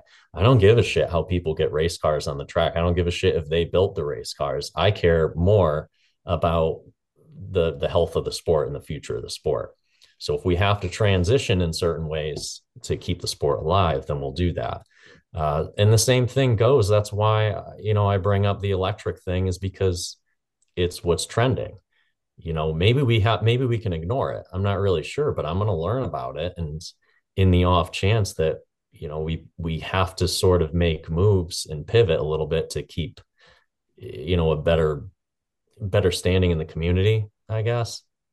Um, there is a lot of exciting things. I mean let's be honest that the only uncool thing at this point or not at this point but the only uncool thing about an electric motor is that you lose the the decibel you know the the sound the the note um, to it so other than that, I mean, the, the things are wildly cool. I mean, they're extremely efficient. They're super fast. You know, you see every other sport is in motorsports is taking those types of leaps. You know, they're drag racing and, and even, um, you know, off road is huge out west where they're doing everything is electric out there. So there's a lot of cool parts about about the electric stuff. So I find a little bit of excitement in, in learning about it and trying to transfer that over into short track racing. Yes, it's an extremely difficult sell. That will be very tough, but I have a lot of ideas. I actually had a lot of thoughts um, before I took on this job. I was thinking very in depth about this, and I feel very confident that I have, I have ways of selling this that people will absolutely love it in the short track racing world if I was able to unveil it the way that I have in mind. As a matter of fact, um, I'm probably am I babbling again? No. Keep going. Keep going. All right. All right. Thank you. Um, as a matter of fact, right before I took on the the Waterford job, I was I don't know if I told you guys this, but I was moving. I had a job lined up in California. I did tell you, yeah. So I had a job lined up in California for a company that did um, a company called AEM, and they do uh, they're investing heavily in the EV sector. So what they do is a lot of electronics, uh, high performance aftermarket electronics for cars. They're very big. They were huge in the import scene back in the day, um, and they still do a lot of high performance stuff. But they're investing heavily in the EV stuff. So I was moving out there. I had a job lined up to go out there and, and learn the systems and see where it went from there. And, you know, obviously the short track racing thing is always, will always be in my heart. So I was hopefully maybe be able to learn all the systems and translate that into the short track racing world. So you told I I all about this and your and your thoughts. We actually had a pretty long conversation about it. Mm-hmm. Max McLaughlin's couch, and I was super interested. Like I like to consider myself open minded towards the electric racing. Like if it's what we're gonna have to do to race someday, then you can't ignore it, like you said. And all yeah. I was Max McLaughlin just you completely deer in the headlights and going, "That's the dumbest fucking shit I've ever heard." Yes, yes, that's right. I remember that. yeah, yeah. I I had to just stop, and be like, "Oh, sorry." Maybe that's why I got so drunk. Because Max Max called me an idiot. Yeah, shortly after that, you went and got a bunch of Guinness out of the fridge and said, "Yeah, stay boys." yeah, so that was all his fault. Wow. Yeah, there's um if you look, I think there was an article on FloRacing uh about the super late model with the electric motor and um yeah, just just go through some of those. People are so angry people are just going wild, just hate mail. I will never, I will be done if, you know, it's, it's very fun. We're probably losing all your listeners right now because they, they don't want to talk about the electric thing, but yeah. Let's let's switch topics and uh, let's so since you're our resident Connecticut correspondent, can you give us your uh, thoughts and opinions on the trade with Russia for Brittney Griner? no. All right. Sorry, guys. I tried. No, I don't want to talk about it. You seem upset. No, I'm, I'm actually not. I don't have an opinion on much.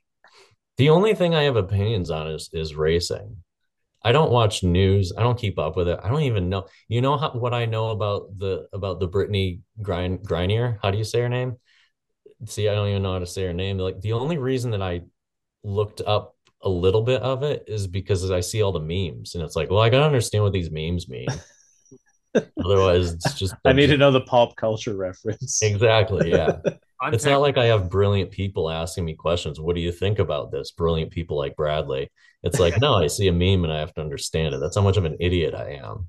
No, I don't. I don't think that you're an idiot at all. But I would just, I, I I don't know. I feel like you're you're way more intelligent than me, and these are the things that are on my mind. Like, do you have any uh, proactive ways to end homelessness, or what do you what do you got? No. What what? How about that? What is the meaning of life? Short track racing. That was the right answer. That's it. I, I don't I don't have anything else. I have nothing, nothing, nothing at all. You have no no thoughts whatsoever. I have nothing about Where's your motorcycle? life. Where where did that end up in a storage unit somewhere? Oh yeah. Have I talked to you guys since my last trip? I don't think so.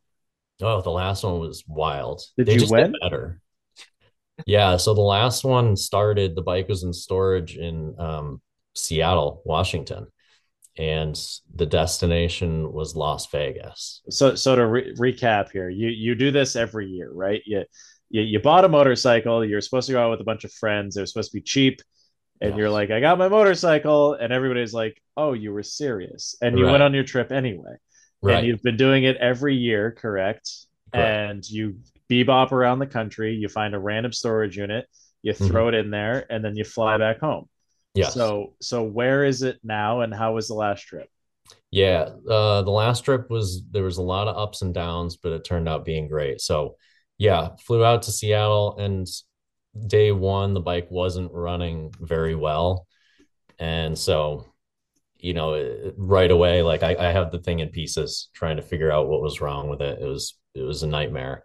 Um, never really got to the bottom of it. Well, during the trip, I didn't get to the bottom of it, but um, so I was riding my first day through Seattle, and so the the planned trip was basically I was gonna go. It looks really weird on a map. It doesn't make sense, but I was gonna go as far east as South Dakota because there was a World of Outlaw sprint car race going on in between my, you know, my flight into Seattle and my flight out of Vegas. So you know, I'm basically trying to connect the, those two dots in in any interesting fashion I can.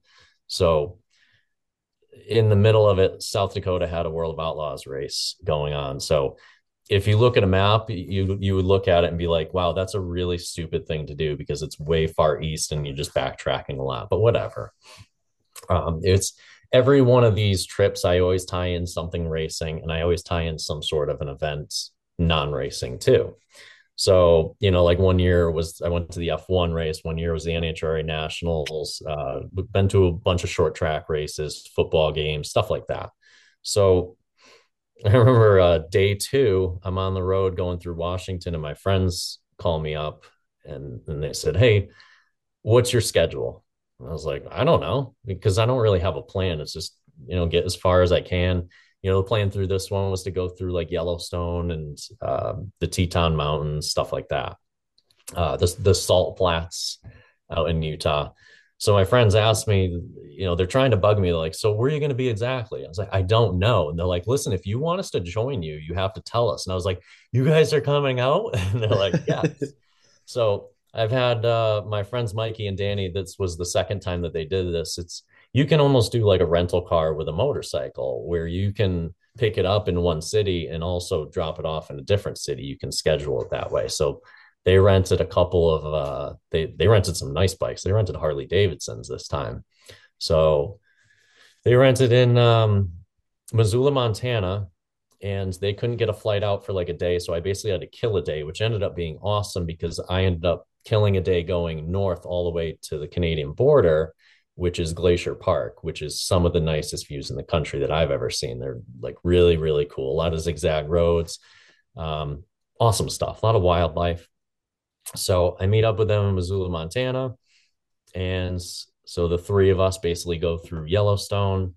Um, I have like a cool picture of like bison just they they just hang out like in the road, like wherever they want to be. Sometimes you have to like zigzag through them and and that's that's what ended up happening. Like the, the the whole group of them just slowly started walking out into the road and i could see this being a huge delay. So i had to like you know brrr, like go around them and probably scare them and everything. But um yeah so it was extremely cool. Uh we went through so we get through the teton mountains and we're talking about venturing uh to south dakota. But i'm at a point my bike starts getting worse and worse and it's at the point where my bike's going like 65 miles an hour tops i would say. And when everything's like 80 mile an hour speed limit out there it's it sucks. And then my friends want to do 100 miles an hour so like they ride for you know an hour or so and then they just sit there for a half hour and wait for me to come showing up looking like dumb and dumber on a scooter type of thing. So so i tell them that i'm just probably going to detour away from them and try and get a straight shot to Vegas, kind of put my head down, but it's like, all right, well, not the greatest trip, but I at least want to get it to Vegas and and figure out what to do with the bike there and try and work on it and fix it. So they decide they diverted their flights home and they diverted their drop off point home uh, or their drop off point for their bikes to Salt Lake City. So it's like cool, we get to spend another day or two together. So so that was awesome. So Salt Lake City, drop off the bikes. I end up continuing on, but I wanted to detour a little bit instead of a straight shot to Vegas. I wanted to check out the salt flats in Bonneville. And I don't know, for for no particular reason, just because I wanted to see and I wanted to maybe take some back roads that are a little cooler than the main highways. And you know, it's it's a little freaky when there's tractor trailer trucks doing 80 something miles an hour zooming by you. And here I am on a little motorcycle just trying to keep up as fast as I can. So I get to Bonneville not expecting like an event to be going on, but lucky me, there was a motorcycle land speed record event going on. Did you so, enter? Yeah, no, no. I probably I could have. They told me I could, and I was like, no, I'm having issues. I can't do that. Um, actually, some of the guys had. There were two guys that had the exact same bike as me, so they were trying to help me take the thing apart and everything. I have some cool pictures of my friends. My friend Mikey, he knows motorcycles pretty well, and we're sitting outside of Yellowstone at our hotel, and the there's a picnic table that we're all sitting at, and my carburetors are just strewn in every single piece that you could imagine of us trying to figure out what's going on. We have like an 18 pack of beer sitting next to us, so we're just drinking and you know taking in the carb clean fumes and everything like that and trying to fix it. Never ended up working, but it was still a very fun moment.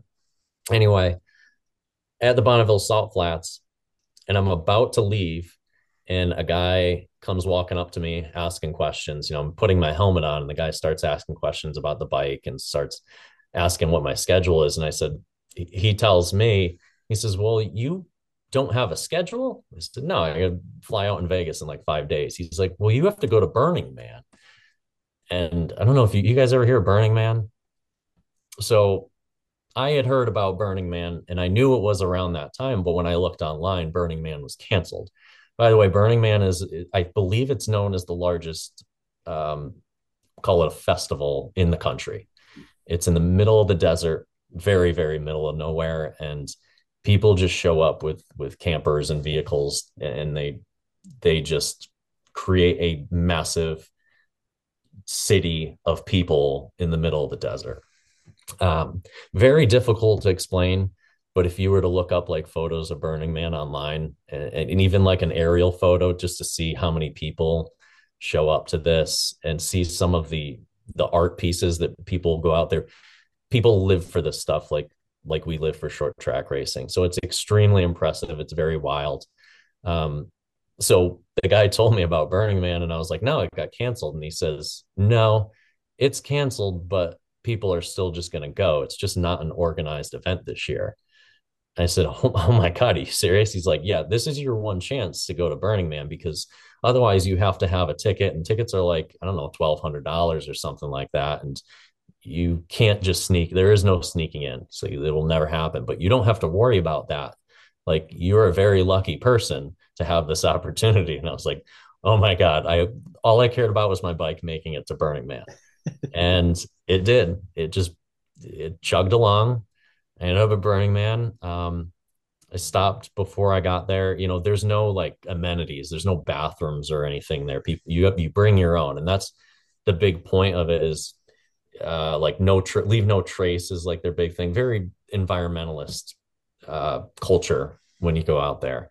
So yeah, went out there, brought everything. I had a tent with me, sleeping bag, and I spent uh, I think three nights in Burning Man. Didn't shower the whole time, you know, whatever, no big deal.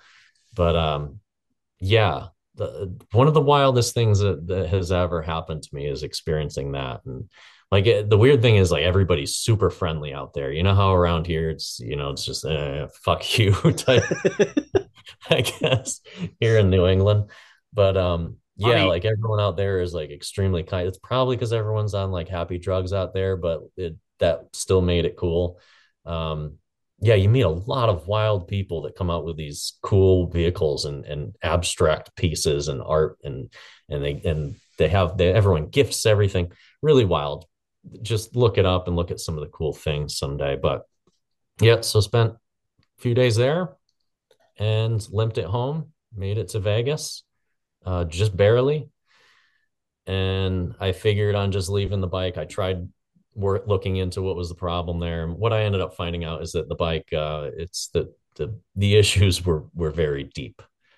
So it needs a full rebuild. The thing was just it was super tired, you know, the internals. So I so the whole point of the motorcycle being a five hundred dollar bike was that if it breaks down, like you just leave it on the side of the road. Who cares? You know, give it to a scrapyard but I found myself being emotionally attached to it now. so it completely ruins the point of it. But so I actually had it shipped home to Connecticut so that I can work on it and spent more on shipping costs than the bike costs itself.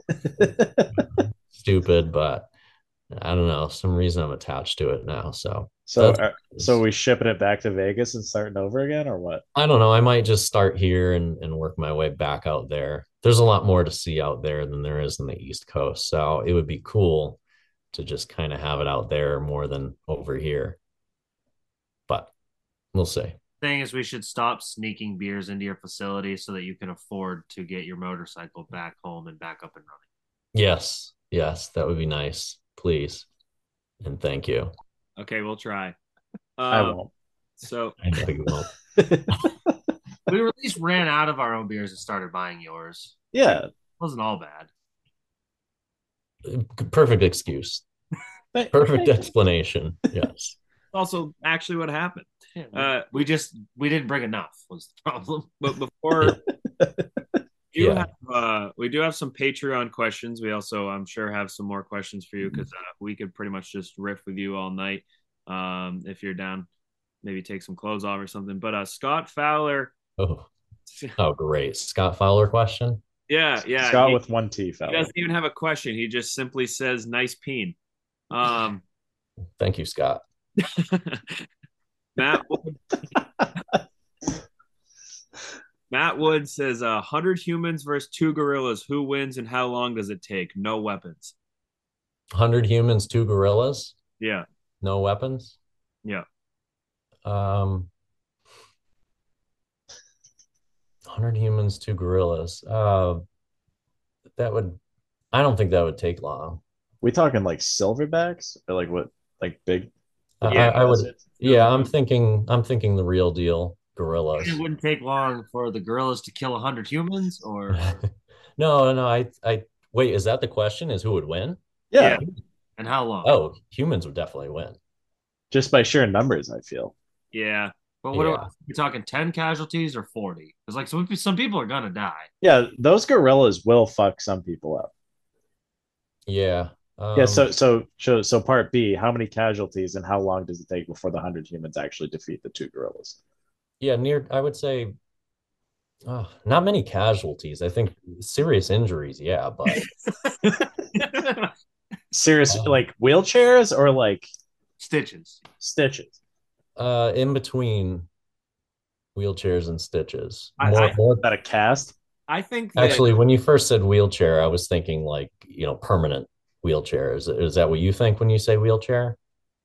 I I think temporary wheelchair. I, I think permanent wheelchair. Okay. um, I feel like a temporary wheelchair is just called crutches.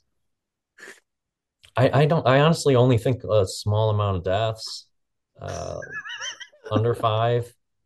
And I, I don't think it would take long. I think it would take 10 minutes. Really? Yeah, sleeper hold.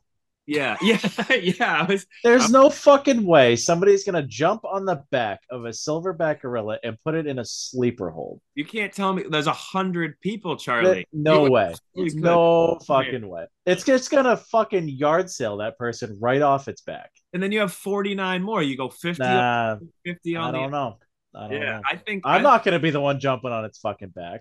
No, no, I'm gonna I'm gonna be like one of the last ones in that like is there for the picture with all my limbs. Brad's in the back with a fucking blow dart. Just Oh, no weapons. That's why you got to take a rock and fucking bonk it on the head or something.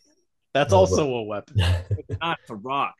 A rock is a weapon. Yeah, I mean, if if the sleeper hold was not an option, if that was illegal, Jesus Christ, I don't. Part of me wonders if the humans would be able to win. I don't think so. I don't. I just don't see how Those things are probably solid muscle. Like you know, a punch. Like where do you punch those things? right in the fuck. Yeah. I mean, you, you do need some savvy people to know what areas of the body to go for. You know, Can you- that is that is a specific question that that needs a little detail as far as how much planning is allowed by, 100, like, by the humans. survivalist, like manly men, or is it a hundred Brad, Bobby, and Charlie's? Yes, Exactly, yeah. Or is it or is it a hundred people that were going to be Sean's coworkers? You know, it's Actually, like you, you know what? We were at the airport um a few weeks ago, and uh my friend Mike, we were just hanging out, drinking a beer, and we didn't have anything to say. Were you getting on a plane, minutes. or were you just hanging out at the airport? we were just hanging out, just checking things out. And our friend Mike just looked was looking around, and he looks at me and he's like, "Right when you think this is a strong country, go to an airport and look around." Bill Burr has a hilarious bit about like something very similar uh, of a lady uh, ra- wiping her face with a McDonald's hamburger wrapper. Using support beam to scratch her back fat. right along those lines of, yeah, we're fucked. Yeah, yeah. In the same joke, is he the one that talked about uh, he was he saw a lady rubbing her back against a tree or a, a the corner of a wall or something like she's a bear. Support beam. Yeah, yeah. She wiped her face with the bag.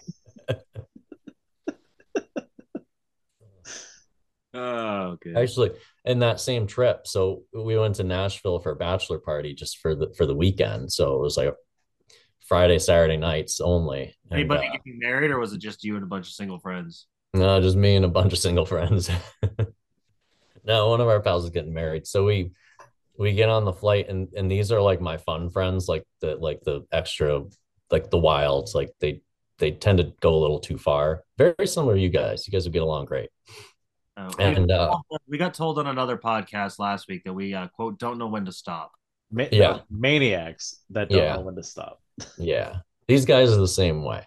And on the plane ride, uh, everyone just starts hitting it hard.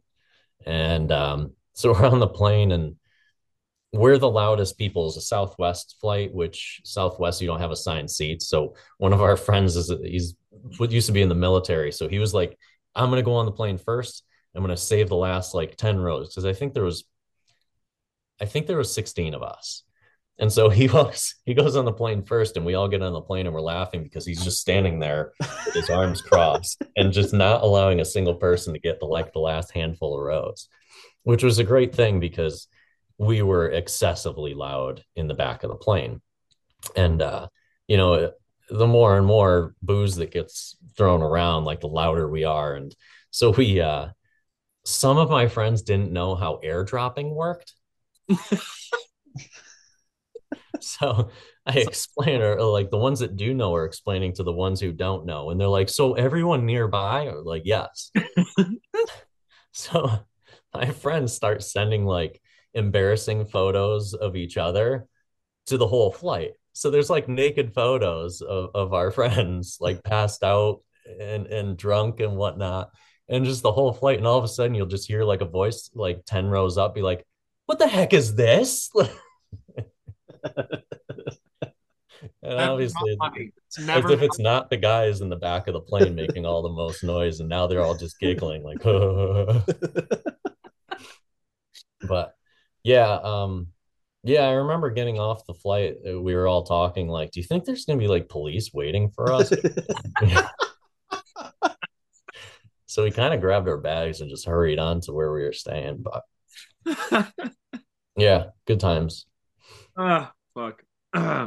Sean Miner asked, uh, "Are there plans to build a scoring tower at Waterford?" And can you kind of already touched on that? If so, can the bus be turned into the bar? Ooh, good idea. It's a damn good idea. I, don't know, I Yeah. like- I like those picnic tables. Don't get rid of those. That's a question for Anthony Flannery because Anthony Flannery, the, the Flannery family, I believe, donated that for temporary use.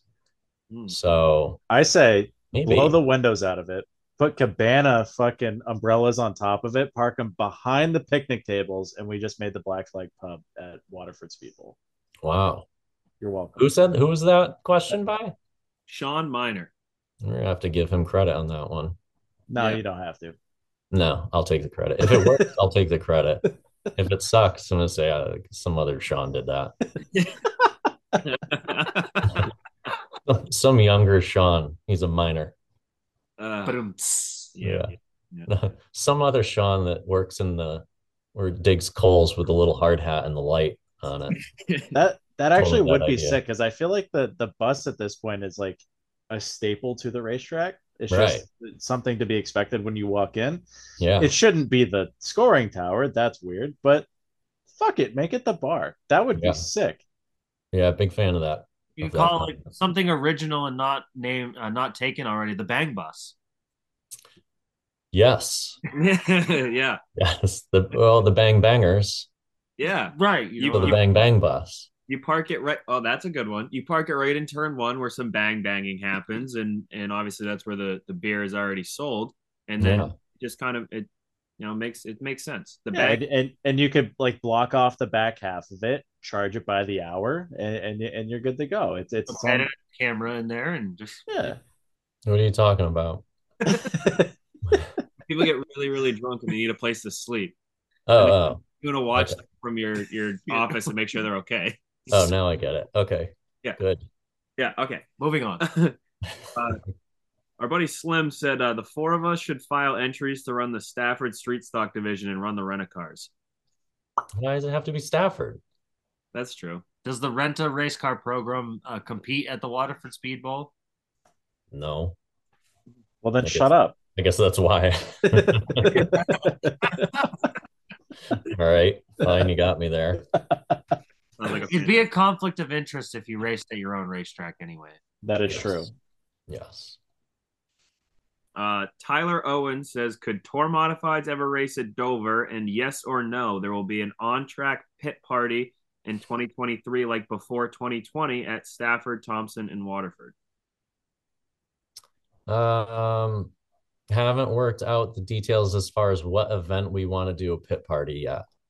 Make sure Yes, we, we not- will. not May 20th or September 9th. All right. I'll write that down. Anything that needs to get pushed out on the racetrack is is not necessary for the pit party. You shut your fucking mouth. Ooh. Bradley's just afraid of going fast. I don't Yeah. think it's that. Uh, modifieds at Dover. They Yeah. would kill somebody. Yeah, I know. But but yes, definitely we should have a race there. That'd be sick. Yeah, I don't know That, why. that could be your next promoting gig.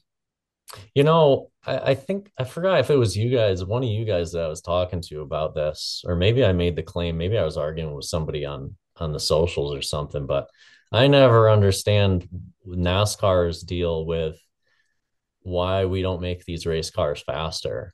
Why are we just at this like, no, you can't go more than 200 miles an hour? Why is that like the cap? Like, we've made the car safer over the years. Why aren't these assholes doing like 230? Well, the new car, to be fair, has ended careers, but the old one, I Oh, feel yeah, like that's right. They got work to do. What, what the old one big though, drivers died all the time. I don't understand. Yeah.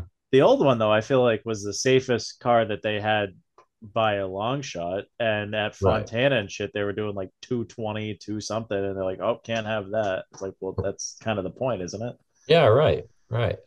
I, Yeah, I don't know. I don't. I don't get how technology and safety keeps. Maybe going. we could have had better data for this new car had we allowed them to go faster and, and had a whatever. Is it data or data? I'm dada. I feel like the human body can withstand crashing at 250 miles an hour. I don't see the big deal. Yeah, Indy cars do it. Hey, you don't know if you don't try. Yeah, exactly. do do do it. The I think I interrupted you pretty pretty abruptly there, Bradley. I'm sorry. Did you have something important to say or Um. No. Nah. Oh, actually, no. Yeah, I, was- I was just saying it's it doesn't really make sense how technology and safety, in quotes, I guess, keeps on improving, but the speeds keep on declining. Uh, Yeah, we need a wow factor. Sorry, I interrupted you again, didn't I? No, we do need a wow. yeah. Um, modified should race at Dover. The If you tattoo a W on each one of your butt cheeks, that'll be quite a wow factor. Yeah, yeah. I'd have to s- spread the word.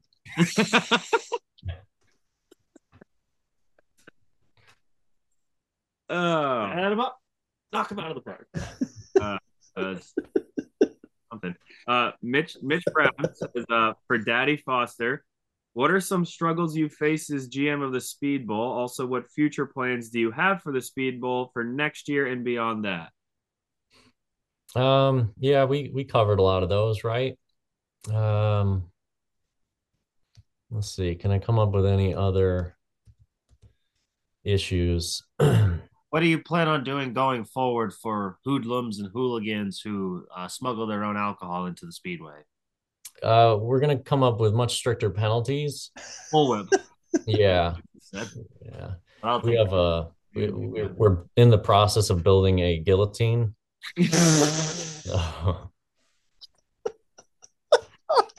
one finger per beer or one finger per offense? One hand per offense. So by offense, is that per event or per beer at the event? Uh, per per event. We don't want to get too strict now. So it sounds like we all owe you our left hand. Yes, yes. Thank goodness we can keep the the right. I know. I, I I'll give you the choice actually. Can I give you a foot instead?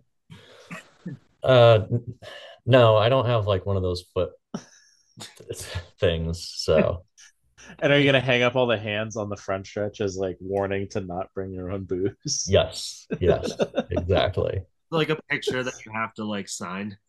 Right, right. Well, how are you gonna sign it? Your other hand. Oh, Yeah. Don't commit the offense twice. right. I learned my lesson the first time. Uh,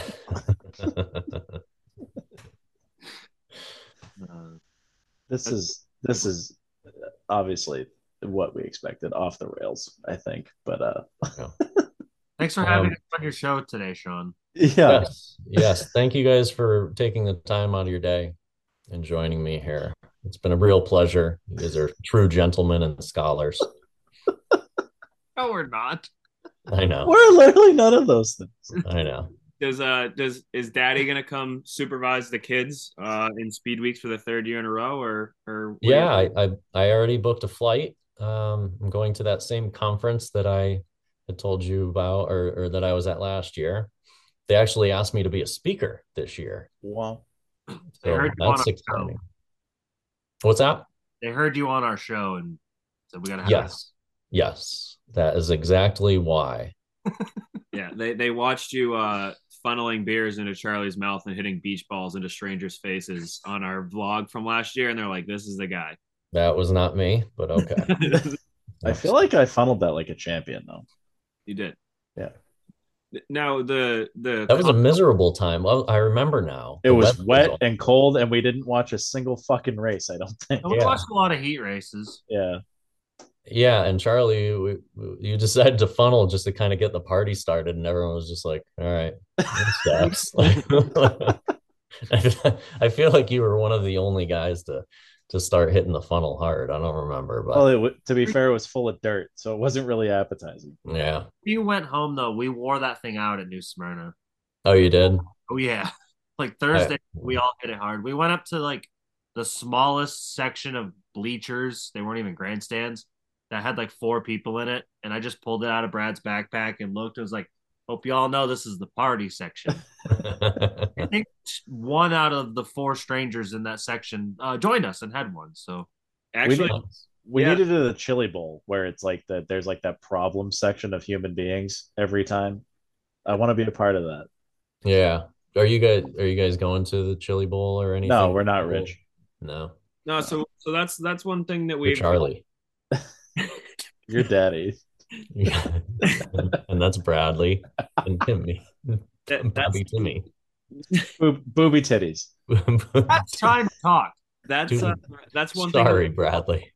That's one thing we've all talked about though in the past. I won't interrupt again. we all how we all wanted to go to the chili bowl and this i feel like this year i had i think i even reached out to you back like april or may of obviously this past or this this current year uh, talking about going to the Chili Bowl now in one month, uh, and that was like hard, like kind of something that I wanted to like set in stone. And then I uh, I started hearing rumblings that Larson wasn't going to be there and Christopher Bell wasn't going to be there, and all these guys were like boycotting it because he only Yeah, went. what's that rumor all about?